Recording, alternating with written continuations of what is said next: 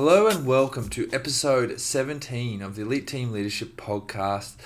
Today's special guest is Heath Black, former professional football player and now a mental health advocate. Because after Heath retired in 2008, after playing both the Fremantle and St Kilda football clubs, Heath was thrust into the public spotlight with criminal convictions, binge drinking, violent outbursts, and marriage breakdown. It was only in 2011 that he was finally diagnosed and medicated for bipolar 2 and adult ADHD type 6.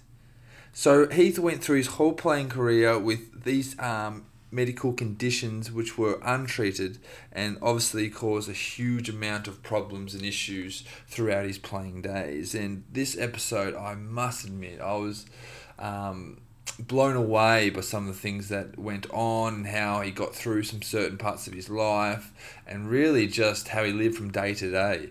And to the point now where he's an absolute shining beacon of light in this area and I was I'm so impressed with this guy and to have him on for 30 40 minutes um, have a chat with me um, and really pass on to you guys and I hope you guys who are listening to this right now really continue on and listen to the full episode here because there's so much amazing stuff in here and I think all of us have people and, and in yourselves at times had really challenges in this area and Heath is an expert and really uh, um, gives us some great tips, uh, some strategies, and some advice where we can get extra help if you need it in this area. So, guys, um, in mental health and in these sort of um, areas of bipolar and so forth, Heath is basically the man, and I was again just so excited to have him on. So, guys, make sure with this one, please share it on your Facebook page. This episode, I'm sure out of the hundreds of friends you have,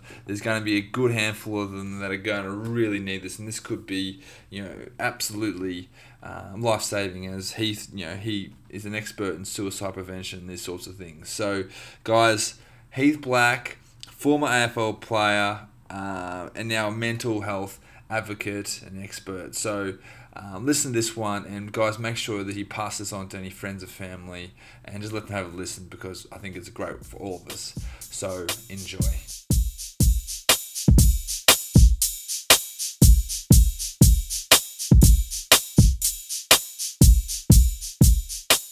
Hello and welcome to Elite Team Leadership Podcast. Today I'm super excited um, to have Heath Black as a guest on the show, and we're really um, going to go. I'll talk with Heath through um, his football career with 192 games AFL for both Fremantle and St Kilda, um, and then also um, with him, he's advocating for mental illness now as a really um, a thing from him that he's challenged and overcome and really working through. And so I'm super excited to have him on. So welcome, Heath. Thanks for having me. Fantastic, mate. So I sort of really like to start off, Heath, with really um, just touching on your background and, and, and what you're doing now. Yeah, okay. I, um, I grew up in uh, in the eastern suburbs of, uh, of Melbourne, um, in Mulgrave, and uh, I, I live not far from there now. But uh, obviously, I went to uh, Mazenod College as a, as a young kid, and um, sort of wasn't very good at school, as uh, a lot of uh, AFL footballers uh, struggle at school, but are good good at sport. But um, was able to get drafted at the age of 17 uh, and, and leave a very tight knit family and go way over west, uh, which wasn't very good at the time because I had a, a massive fear of flying. so um, which which took its toll. Uh, trust me. Um, and then was fortunate enough to play with the Fremantle Footy Club for five years obviously wanted to come back and experience Melbourne, um, playing uh, you know at the MCG in front of family. Played three years uh, for St Kilda, and then went back to WA, which is quite ironic, but you do these things when uh, you're trying to keep a family together. Uh, my wife at the time was a WA girl and was terribly homesick. Uh, went back before, and, and obviously um, now back in Melbourne. Been back in Melbourne for three years, so that's a bit of a snapshot of, uh, of the uh, the footy side of things, anyway. Yeah, absolutely. And just actually on your flying, so that would have been a challenge for you every second week, uh, you know, traveling across the country, I imagine. Yeah, look, it was huge. Um, no, now what I know about anxiety and whatnot, um, essentially I was having an anxiety attack um, on every flight, uh, and, Yeah. and there was di- different severities of that depending on weather. You know, turbulence, and, and the boys would get into me. You know, they'd say, "Oh, we can't wait for bad weather," and Blackie's going to put a show on. You know, um, and Yeah. I'd be grabbing blokes' uh, knees and in you know fits of sweat and Yeah. but you know, it was it was anxiety, and um, and nowadays uh, through getting hypnotherapy and uh, and obviously medicated for anxiety, I just flew in, uh, you know, 45 minutes ago to the Gold Coast. It was fairly hairy coming in, one of the worst landings I've had in all those years, and um, I was fine. So it's remarkable what you can do. So, in, in overcoming that anxiety, is that just through the last number of years you've sort of been working with different people, or is it one certain thing for it, or what? What had that work out? Yeah, look, I think, um, as I say to people with my mental health conditions, um, uh, they're, they're continuous. They're, they're, you know, to say that you're healed is, is not true. Um, I, I have my mental health conditions for life, and I've accepted that in a, in a positive way. Uh, anxiety is manageable, um, but it, it, it, can always fester. It just depends what's going on in your life and what environment you're in, and you know whether you're using alcohol and drugs and, and these sorts of things. So for me, it's a combination of relaxation techniques that I've learnt, um, replacing you know negative thoughts with positive ones. Uh, your breathing. Um, I use. Uh, EFT freedom tapping, it's called. So I tap different parts of my body with in conjunction with breathing te- techniques to calm myself down. And then really top of the, the chain, if needed, I, I take medication and, and that's what I call my reset button um, to make sure that anxiety is curbed quickly. Uh, because a panic attack, as I say to people, a panic attack you wouldn't wish on your worst enemy because simply you think you're going to die. Um, and then I was having those panic attacks before AFL football matches too. Yeah. So it's an interesting story. So you managed to deal with this for nearly 10, 12 years of playing AFL football. Um, when did you realise that this might not be the, the normal sort of feeling that the average player was getting? And, and were you getting um, help from an early age, or how did that work? yeah, I I didn't. I, I was that typical bloke um, of you know on the outside. You look extremely strong, and you you're pumping weights, and you you know my upbringing was was fairly hardened, if you want to call it that, and um, I I walked in the shoes of that hardened person. So I believe I had anxiety at a very very early age, and um, I just sort of thought playing before you know um, having anxiety before sport was just like having butterflies in the stomach, and that was uh, I felt normal, but as I continued on uh, into my AFL career, uh, things did worsen with anxiety, and um, I'd find myself on the toilet before games and, and whatnot, going through the same routine. So I didn't get help until I was 26.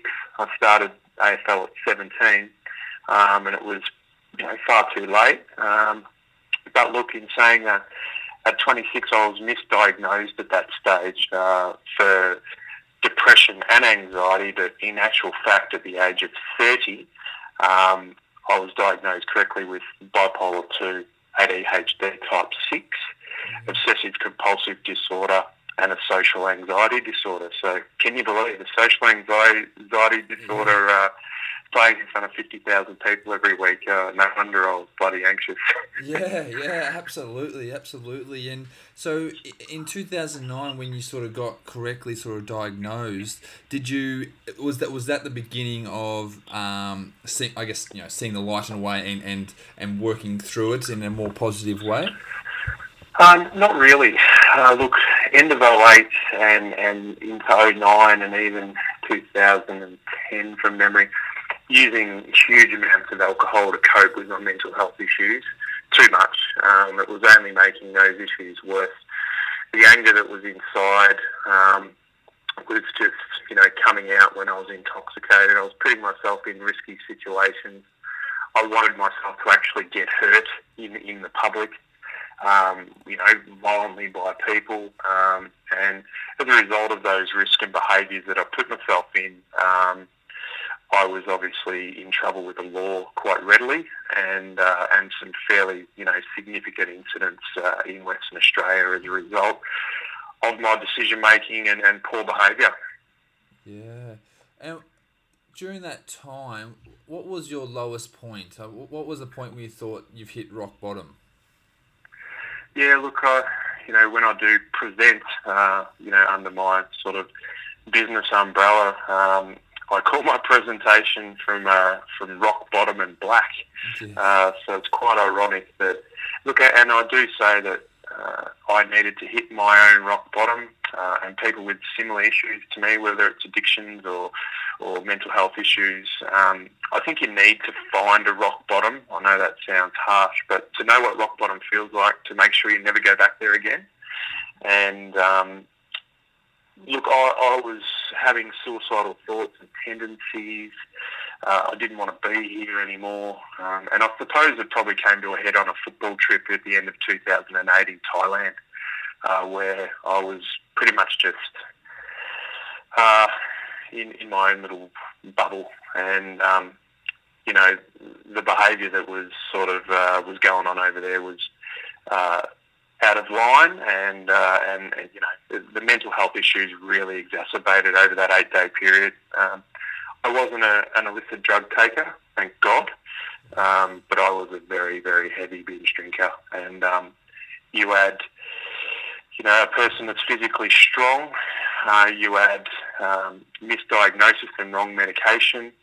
Um, and add huge amounts of alcohol, you've got a loaded weapon and you're dangerous.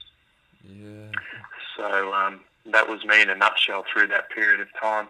Yeah, I was I was actually doing some obviously research prior to this um, um, interview with you, Heath, and I heard this story you you talked about in Thailand, um, where you rushed mm. a guy who had, had, pulled a, a gun on you. Are you able to explain that yep. a bit more? And I, was, I, was, I just thought that was uh, incredible in, in the in the nicest sense. Yeah, it's an interesting point.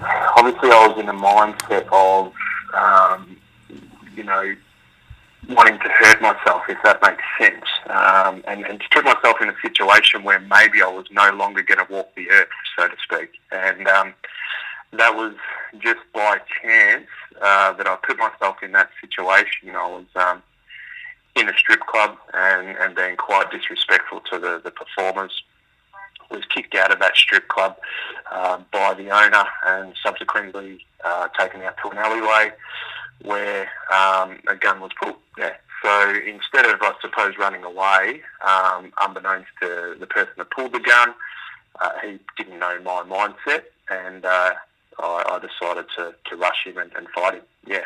So I was very lucky that uh, you know nothing further happened there. But but I suppose what it did that incident occurred very early in a football on the football trip, and it triggered um, uh, my first manic episode. Which, um, for the people that don't know uh, what mania is all about, it's sort of you're not in reality, but you're walking the earth, and uh, you are have the strength of ten men. You have no need to sleep. I slept for eight hours in eight days.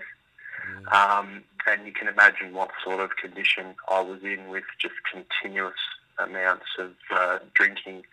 Um, and to rack up a bar tab uh, at my resort, and people go to Thailand to actually save money. Uh, I think it was about $4,000 Australian, mm. um, which I had to pay at the end. So it was, and then I came back to Perth, and unfortunately for me, um, I had another eight months of that terrible behaviour to uh, continue to occur before I worked myself out. Yeah. So, so after eight months, what what did you do then? Look, I suppose it was. I still didn't think I had a problem, but I was forced to get help uh, by, um, you know, Perth Magistrates Court, and uh, and obviously, you know, a mini sort of family intervention, if you want to call it that. Um, so I had to further investigate my, my mental health issues and drinking, and I was fortunate enough to uh, to be able to present under um, you know my business Black Ash Solutions. Uh, I had the opportunity to talk in front of 500 people at the Men in Black Ball uh, in Perth, and I was fortunate enough to have a lot of doctors in that room, and um, it was a bit of a call out for help. Uh, I actually cried on stage, which was very unusual. Um, and a doctor pulled me aside and said, "Hey, mate." We need to do some more tests, and as a result of that doctor taking the care and interest in me, um, ADHD and bipolar was diagnosed and medicated would start started pretty much there and then, and it changed my life forever. Yeah. So, just very very lucky. I was very lucky to be correctly diagnosed, um, or else I believe there would have only been two situations, and that would have been a lengthy time in jail, or I'd be dead. And that's there was no grey area. There was no in between for me. Yeah, it's um. Can you explain for the listeners out there as well, Heath, the difference or what actually bipolar is and ADHD and the differences between the two? Yeah, so um, bipolar is a mood disorder which um, I'm bipolar 2. So there's bipolar 1 um, as well, which is uh, more severe. Uh, and for me, having the combination of ADHD means I have a lot of energy. I struggle to focus. I, I am extremely forgetful. Um, I have anger issues. Um, I struggle with my grammar. My, um, you know, numeracy and grammar would be at the level of a grade three. Um, I struggle to retain information. So that's the ADHD component. Then you mix that with bipolar. So bipolar people have extreme highs of um, just feeling amazing, like it's like a like a drug, I suppose. And you're you spend money and you, you, you dream and you get into these fits of, um, of, of just out of reality. And then what goes up must come down. And then there, with bipolar, there is a massive depressive side to it where people uh, will keep themselves up for, for days, months, and years even. Um, I'm fortunate that with ADHD, I'm more up.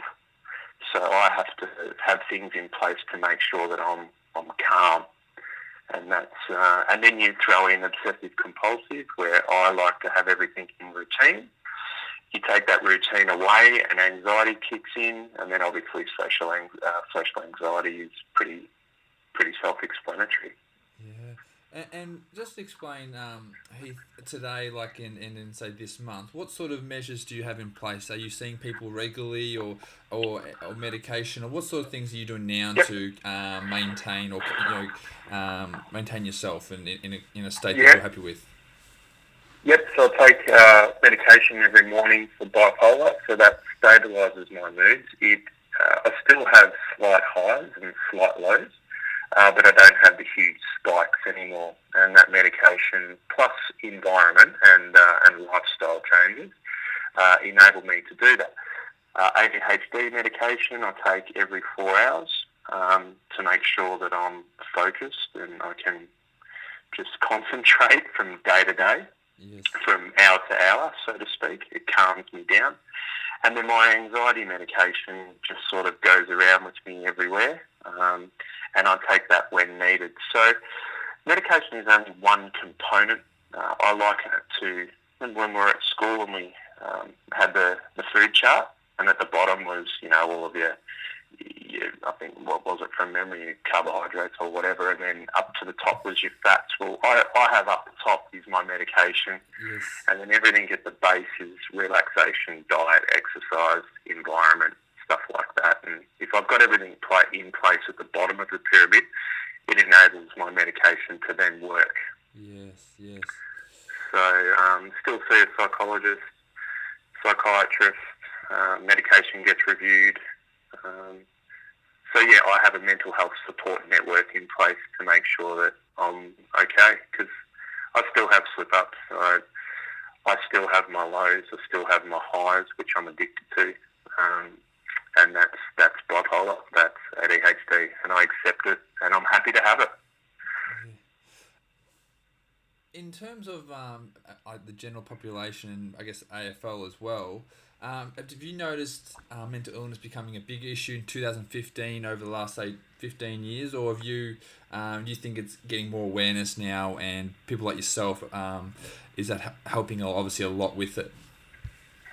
Yeah, look, I reckon um, it's it's through education. Um, you know, I'm just one one support mechanism in a, in a lot of people that, that do get around on the speaking circuit. But I've been very very fortunate to be able to work, you know, for Rio Tinto and Newmont Mines, and I, I, con- I contract or consult back to different organisations in, in Melbourne in the building industry and whether it's Cricket Australia or the AFL, I've been very fortunate to be able to spread the word.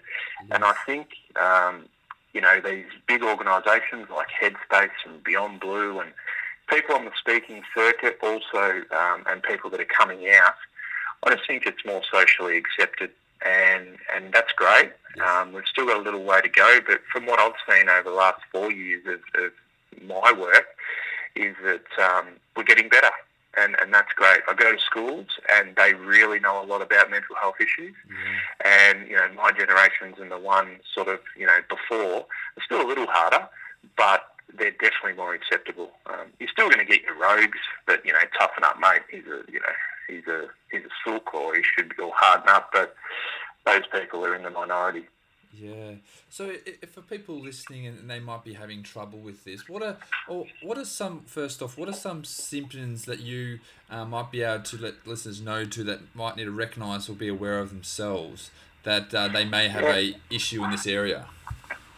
Yeah, anxiety. If we can look at that, you know, if you're struggling to sleep and you, you have racing thoughts and you you know, more to the point, if you're you're struggling with you know, heart palpitations and you're constantly sweating before events or your, you know, your mouth is really dry and, or uh, you're, you're withdrawing from the things that you actually love doing. That's sort of more getting to that depressive side. You're, you'd rather be at home. You're not answering your mobile phone when your friends are ringing. Um, you're, you're taking yourself away from the things you love.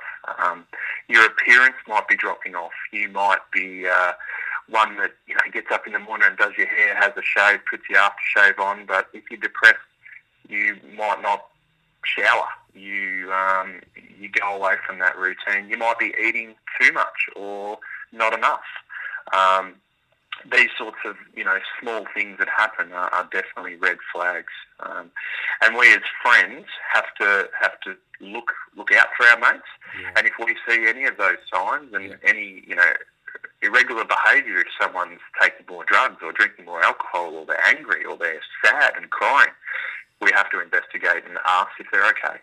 Yeah. So if you are a friend and you do notice maybe a few of these things that you've just uh, listed, what would be a what would you recommend you how would you approach that? I guess I'm trying to say. How would you approach that with the person that you might be thinking? That's the, uh, that's the hardest question, isn't it? Yeah. Um, what I say to people is take people uh, to an environment where they feel comfortable. Yes. Uh, beach, park, cafe, pub. Don't don't drink too much. Um, you know, uh, you, the blokes, our, our, Australian culture is, oh, we see a mate that's sad, so we go down the pub and we, we have 20 pops. Um, that might be all right for you with a person without depression, but the person with depression struggles with that for, you know, up to a week. So, yes. um, but take them to a place they feel comfortable and just just have a have a general conversation of what you've witnessed over a month or two weeks, and then don't say a word.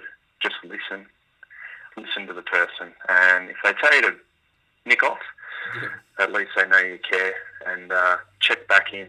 Um, if you're ever worried about obviously someone taking their life, never ever leave them alone, ever, and make sure that uh, you stay with them until two things: you ring triple zero, or you actually take them to the emergency yourself.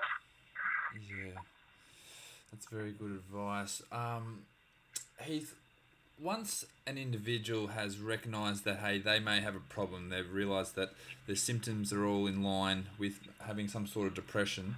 Um, obviously, in getting help, you know, what are avenues that you direct people towards? Yeah, look, um, I think uh, relaxation techniques are, are a massive thing. Uh, I think people should really look into that. Diet, pardon me, is, is huge. Um, and just generally setting small goals and, you know, that's why I'm in the Gold Coast at the minute. Um, I've had a fairly significant life change over the last 11 months. I'm, I'm now a stay-home dad and have been with my little daughter, and I've got a 14-year-old and a 12-year-old. And being a house husband is uh, very different to you know, living in a plane and touring around Australia, uh, being a mental health advocate. I still do that, yes. but just nowhere near enough. So setting small goals and saying, okay, I know I'm going to spend a week in the Gold Coast. That's something to look forward to. Um, and, and I think people should do that um, to be able to, you know, it's a bit of me time. Um, the other thing that I believe is, is the most important thing is communication, and that is communicating with people that you trust um, about how you're feeling. Um, and for me, communication is the number one thing for me to continue to keep well. Yeah. If I if you were um, currently in a state that you were, you know, I guess a healthy mental state, what are obviously you've just yeah. mentioned diet, but what are uh, sort of maybe a couple other preventative type um, activities or actions that one could continue to take over the coming years to help avoid, you know, becoming in a depressed state? Oh boy, if you if you had the answer to that, I, I reckon you'd be fairly wealthy. I'm, I'm putting the pressure on you, aren't I? um, oh, look, I think it's I think it's to be rounded as a person, and you know when people say uh, don't drink too much, all in moderation. I I actually think moderation for for everything that we do. Um, and that might sound a bit random, but it's little little bits that uh, you know. What am I trying to say here? Not too much exercise, but enough. Not too much drinking, but it's okay to you know have a have a casual bit. Not too much indulging in food and chocolate and this. Do you know what I mean? I think yeah we, we talk about it in diet and, and alcohol and whatnot, but I think we can use those same sort of techniques in, in our life generally. Um, but yeah, I don't know if that makes sense, but if it doesn't, we'll blame the ADHD. Okay. no, I think that no, I think that will. I think it does make sense. Um, Eva, just sort of coming towards the end of this, and I really appreciate your time coming on uh, to the show. And if people want to really, I know you have a, a, a book out there, um, and people want to you know contact you and see you um, speak. Um, how do they find you? Yeah, um, I've got my own website at www.heathblack.com.au, and um, I can be contacted through there. I'm only a one man band. Um, I'm obviously an ambassador of, uh, of Bully Zero Australia Headspace and Beyond Blue, a keynote speaker for them. But um, I go anywhere. I, I just I fill the gap, uh, whether that's at a corporate level uh, or whether that's you know at a rehab centre, a school, whatever it is. Um, and I can be contacted uh, via that website and actually work with people one on one if needed. So um, yeah, in a nutshell, that's me. So, and, and I'm pretty fortunate enough I can do that uh, from home, and uh, if needed, jump on a plane and, and, and be there. Fantastic. Heath, what does the what do you see your future like? What's what's the next five ten years you think have in store for you, and where do you see yourself? That is a question that um, I stew over, and uh, I, I actually get quite anxious of, uh, of what I am going to do in the next five years. Is this work that I'm doing in the mental health space going to dry up? Um, do people get sick of, of the Heath Black story? Do um, do I need to do I have to educate myself further? I, the question to that, the answer to that is I don't know. Um, and I suppose on the flip side, that's a really uh, exciting thing, but, yeah. but I have a fear of the unknown, and uh, and and that is uh, probably detrimental. So I'm not sure, mate. I'm not sure, but hopefully it's still in the mental health space and still uh, still helping people would be great. Yeah, I'm sure it will be. Um, I also every guest I have on the show here, Heath, I like to ask them. I know I've got your book out there, but I also like to them to recommend maybe a couple other books um, that you would like people to read. Really, uh, I guess to you know help improve their life, whether it be in you know, mental health or even through football and getting you know having a great sporting career. Um, so I shouldn't say chopper read books, maybe. um, hey, look. Uh, you can say that. I must say, no, no, no, no. Uh, he's taught me a few life experiences, that's for sure. But uh, look, one thing with ADHD is that I struggle to read, and um, I've only really, I can honestly say I've never completed a book because my um, I just can't sit still for long enough. Well, I must, so I must say I'm an audiobook person fan myself. I'm in the car. Yeah. Yeah, so I'm a big yep, audio yep. fan. So I could be with you there. but but what, I, what the book, um, look, and people would debate me about this is I got a lot out of Wayne Carey's book. Yeah. I I don't know why. I just felt as if I I felt another side, and I actually related to his uh, his upbringing and. Um, different passages within that book I really was gripped to. So um, yeah, Carey's book's pretty good. Fantastic. Heath, what are you grateful for in your life right now?